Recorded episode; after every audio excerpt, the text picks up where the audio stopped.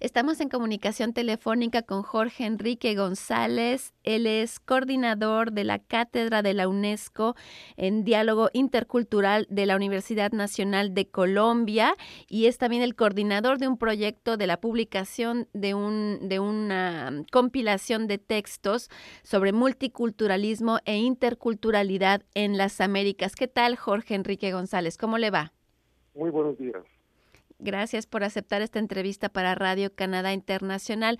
Jorge Enrique González, platíquenos de este proyecto. Yo sé que es el resultado de un, de un coloquio, que este libro en realidad, que esta compilación de textos, es el resultado, digamos, de un coloquio que se llamó el Coloquio de las Américas, que tuvo lugar el año pasado, en 2018.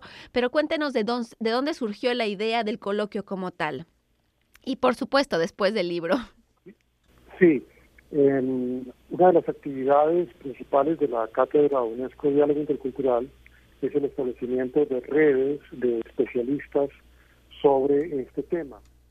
Y eh, fue así como identificamos la necesidad de hacer un balance del multiculturalismo y la interculturalidad en el continente americano, tomando en cuenta que eh, ya habíamos encontrado que se hicieron otros trabajos para otros continentes, especialmente Europa, África y Asia. Eh, no obstante, el eh, registro de lo que ha ocurrido durante estos últimos 50 años en el continente americano no tenía un balance eh, que permitiera establecer por medio de la comparación las semejanzas y las diferencias entre procesos de tipo multiculturalista y prácticas de interculturalidad en nuestro continente.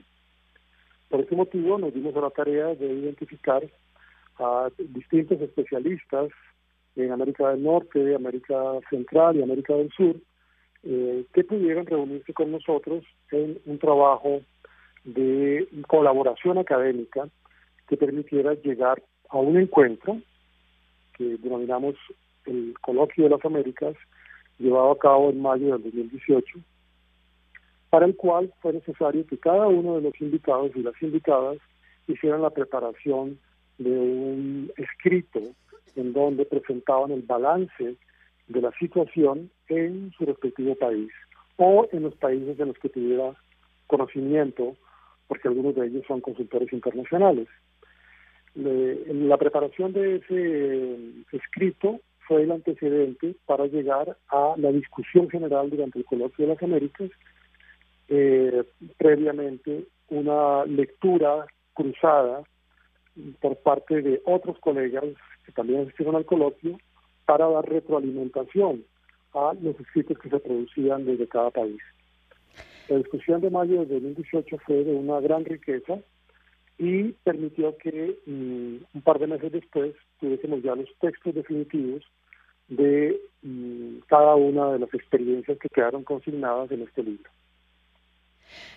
Una, una de las cosas que me llamó la atención es que de, de, lo que estuve leyendo del texto es que las realidades que se presentan en los diferentes textos, por supuesto porque representan a países tan diversos como Brasil con respecto al Perú o el Perú con respecto a Canadá o Canadá con respecto a México, es que efectivamente entonces hay muchas diferencias y, particularidades para cada caso que es eh, presentado en el libro.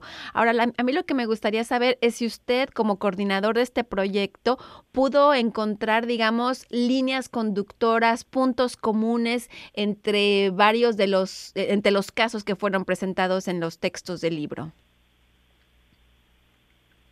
Sí, el propósito fue establecer un balance, es decir, identificar semejanzas y diferencias.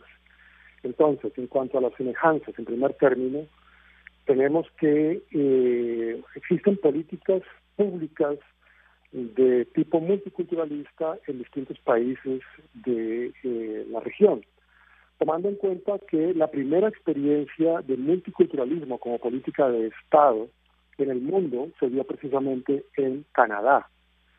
Y fue a partir de esta influencia que se transformaron las uh, políticas públicas en otras partes del mundo. Por ejemplo, en Australia, renglón seguido de Canadá, pero también en el caso de eh, lo que conocemos como América Latina o Hispanoamérica, debido a que en la década de los 80 se presentó lo que se ha denominado el proceso de democratización de la región. Y esto implicó cambios a nivel de las constituciones políticas de cada país. En la mayoría de los casos se hicieron incluso nuevas constituciones. Y en estos eh, tratados se incluyeron perspectivas de respeto y gestión de la diversidad cultural, eh, inspiradas de alguna manera en la experiencia pionera de Canadá. Entonces, si bien es cierto que la manera como se desarrollan las políticas públicas multiculturales en cada país son diferentes, encontramos que hay una línea de conducción que las acerca en cuanto a lo que tiene que ver con la transformación del Estado democrático liberal para albergar sociedades pluralistas en donde el principio de respeto a la diversidad cultural es muy importante. Elementos de semejanza tenemos en todo el continente. Eh, les propongo un ejemplo, el tratamiento de los problemas relacionados con las primeras naciones o los pueblos uh, aborígenes, como suelen denominarse en otras partes.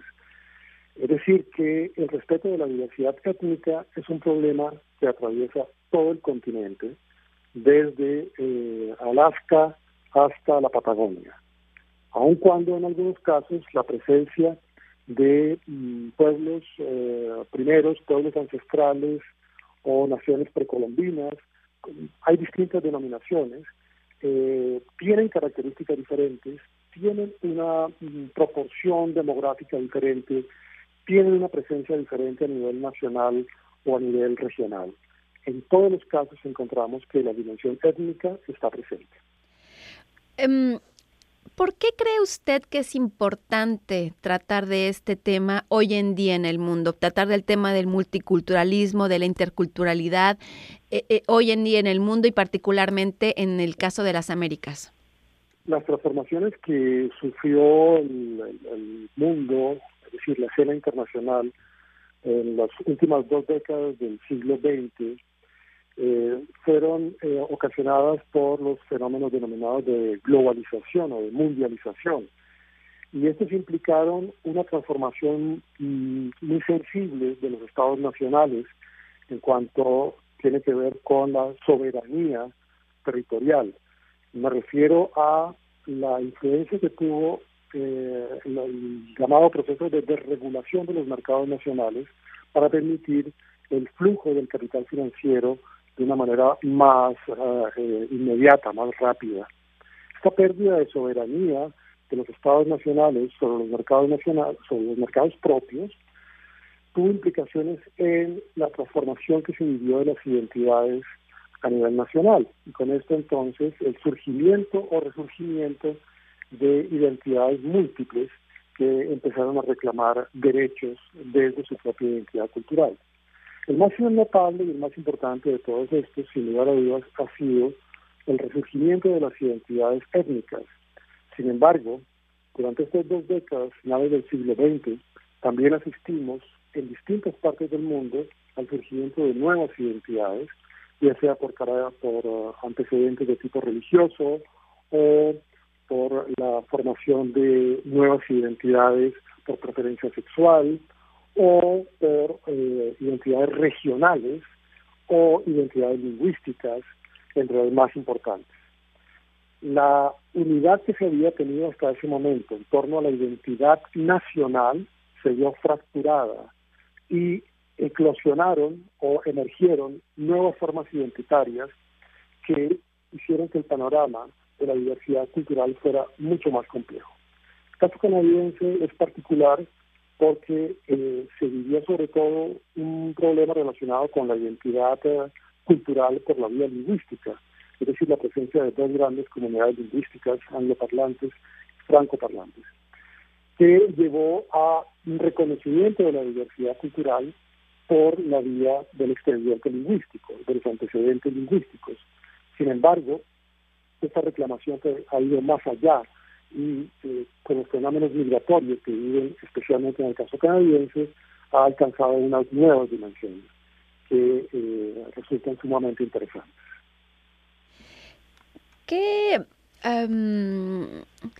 cuando, me, cuando hacía la pregunta de por qué es importante, eh, yo hacía un poco referencia también a lo, a lo que se presenta en la introducción del, del texto, de, de, la, de la compilación de textos, en la que se hace referencia a los conflictos, digamos, a los que de, de, los que hemos sido testigos en las últimas décadas en el mundo, en varias regiones del mundo, en las que justamente, como usted mencionaba, las identidades, las, las las cuestiones lingüísticas, las cuestiones nacionales han estado en, en, primera plana, ¿no? Entonces, em, me gustaría que ahondara un poquito más en este aspecto de la, de la importancia de una, de una obra como esta para no nada más en términos académicos, pero más bien en términos, en otros términos, en términos de la sociedad civil, en términos de las sociedades en general.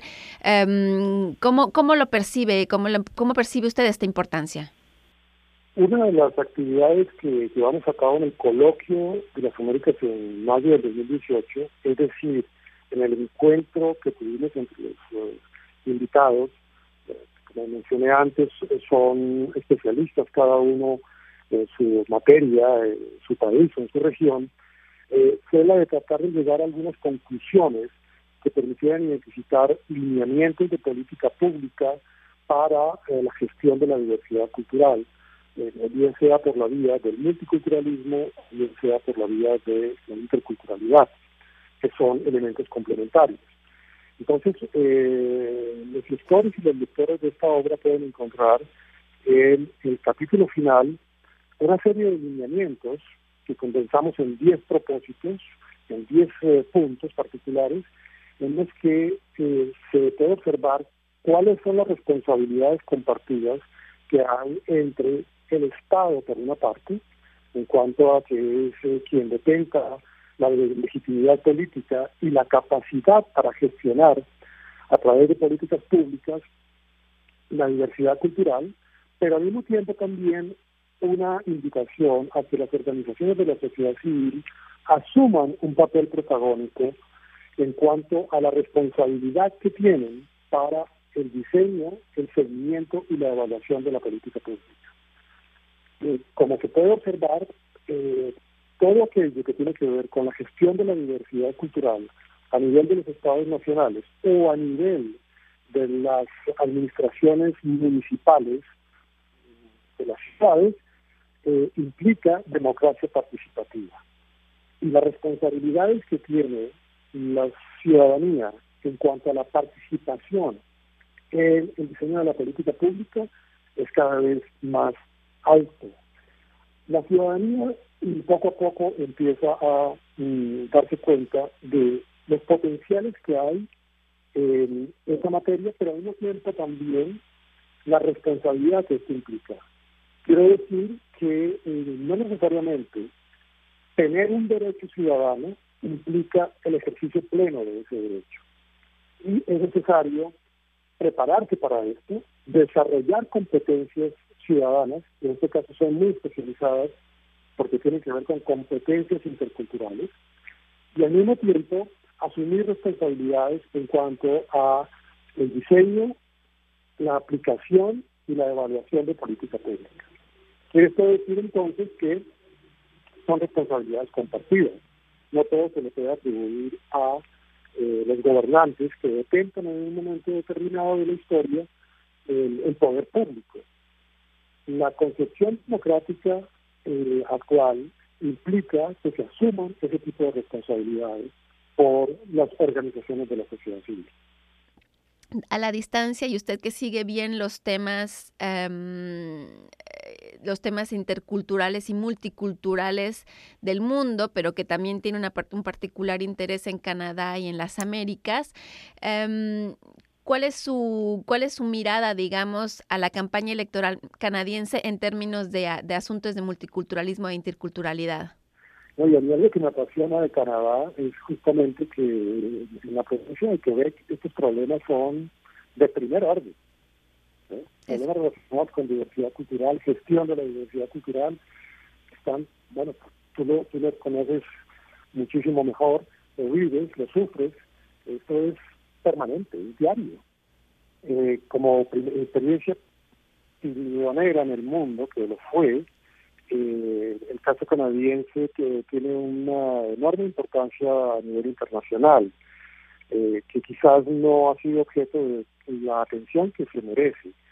En este caso en particular, eh, aun cuando en la campaña electoral para la presidencia se han discutido múltiples temas, eh, como es apenas natural, no se puede perder de vista que eh, los asuntos relacionados con las, las posiciones que tiene cada uno de los candidatos respecto a la gestión de la diversidad cultural y concretamente la atención a problemas específicos que están en la agenda pública de, del tema eh, ha sido objeto de especial atención.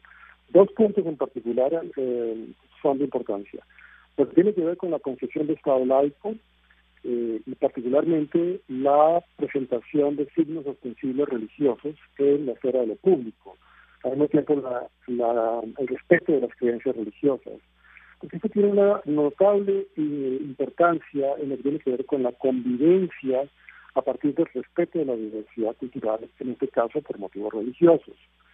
La importancia de que los procesos de integración social eh, logren superar eh, algunos síntomas de radicalización que se presentan en, otros, otras partes del mundo, eh, porque también han tenido escenario en Canadá cuando algunas personas se radicalizan por sus creencias religiosas y se sienten excluidas del entorno de acogida, en este caso Canadá. Entonces la concepción de la de Estado laico desde ese punto de vista necesariamente se cruza con el problema del diálogo entre religiones, que es una de las principales facetas que tiene el diálogo entre culturas. Eh, importante que eh, se logre avanzar en una concepción de integración social desde la perspectiva del respeto a la diversidad cultural. Prefiero que los problemas asociados a lo que se denomina integración social hoy en día ya no se plantean de la misma manera de antaño. Y es, usted sí tiene que integrar a la cultura mayoritaria. Sino que en este caso hay un proceso de diálogo que tiene que ver con múltiples formas de comunicación entre culturas para que se llegue a un acuerdo acerca de cómo gestionar la diversidad cultural. Ese es el gran cambio que impulsa la interculturalidad. Ya no es el modelo multiculturalista de reconocimiento de la diversidad cultural y asignación de derechos por parte de lo que denomina Wilkin la cultura societal, sino que en este caso el diálogo y la comunicación intercultural implica que haya una transacción, es decir, una negociación, teniendo en cuenta principios básicos para todos, pero al mismo tiempo en donde quien se reconoce desde la diversidad participe y se sienta efectivamente integrado. Entonces, la concepción de Estado laico, en este caso, eh, avanza en una dirección que tiene que ver con la transformación del pacto social que históricamente permitió la fundación de los Estados nacionales. En cuanto al tema del reconocimiento de los actos de discriminación, eh, es un elemento básico que permite precisamente generar confianza en el diálogo y la comunicación intercultural. Si no hay reconocimiento de la verdad histórica de lo que ha ocurrido, eh, las víctimas de atentados a los derechos humanos siempre van a estar con una carga pendiente. Pero al mismo tiempo también los victimarios y la opinión pública que o bien sea por desinformación o bien sea porque no le presta suficiente atención a sus problemas de discriminación, eh, en este caso puede reconocer que la verdad histórica muestra que efectivamente se cometieron abusos y que posiblemente se pueden seguir cometiendo. Para lograr el diálogo y la comunicación intercultural es necesario pasar por la verdad histórica para construir una memoria compartida que haya logrado superar esos problemas del pasado. Jorge Enrique González, coordinador de la Cátedra de la UNESCO en Diálogo Intercultural de la Universidad Nacional de Colombia y coordinador del proyecto em, de la compilación de textos Multiculturalismo e Interculturalidad. Inter, ah, multiculturalismo e interculturalidad en las Américas. Muchas gracias por conversar con nosotros en Radio Canadá Internacional. Con mucho gusto. Muy bien, Jorge, muchas gracias. Permítame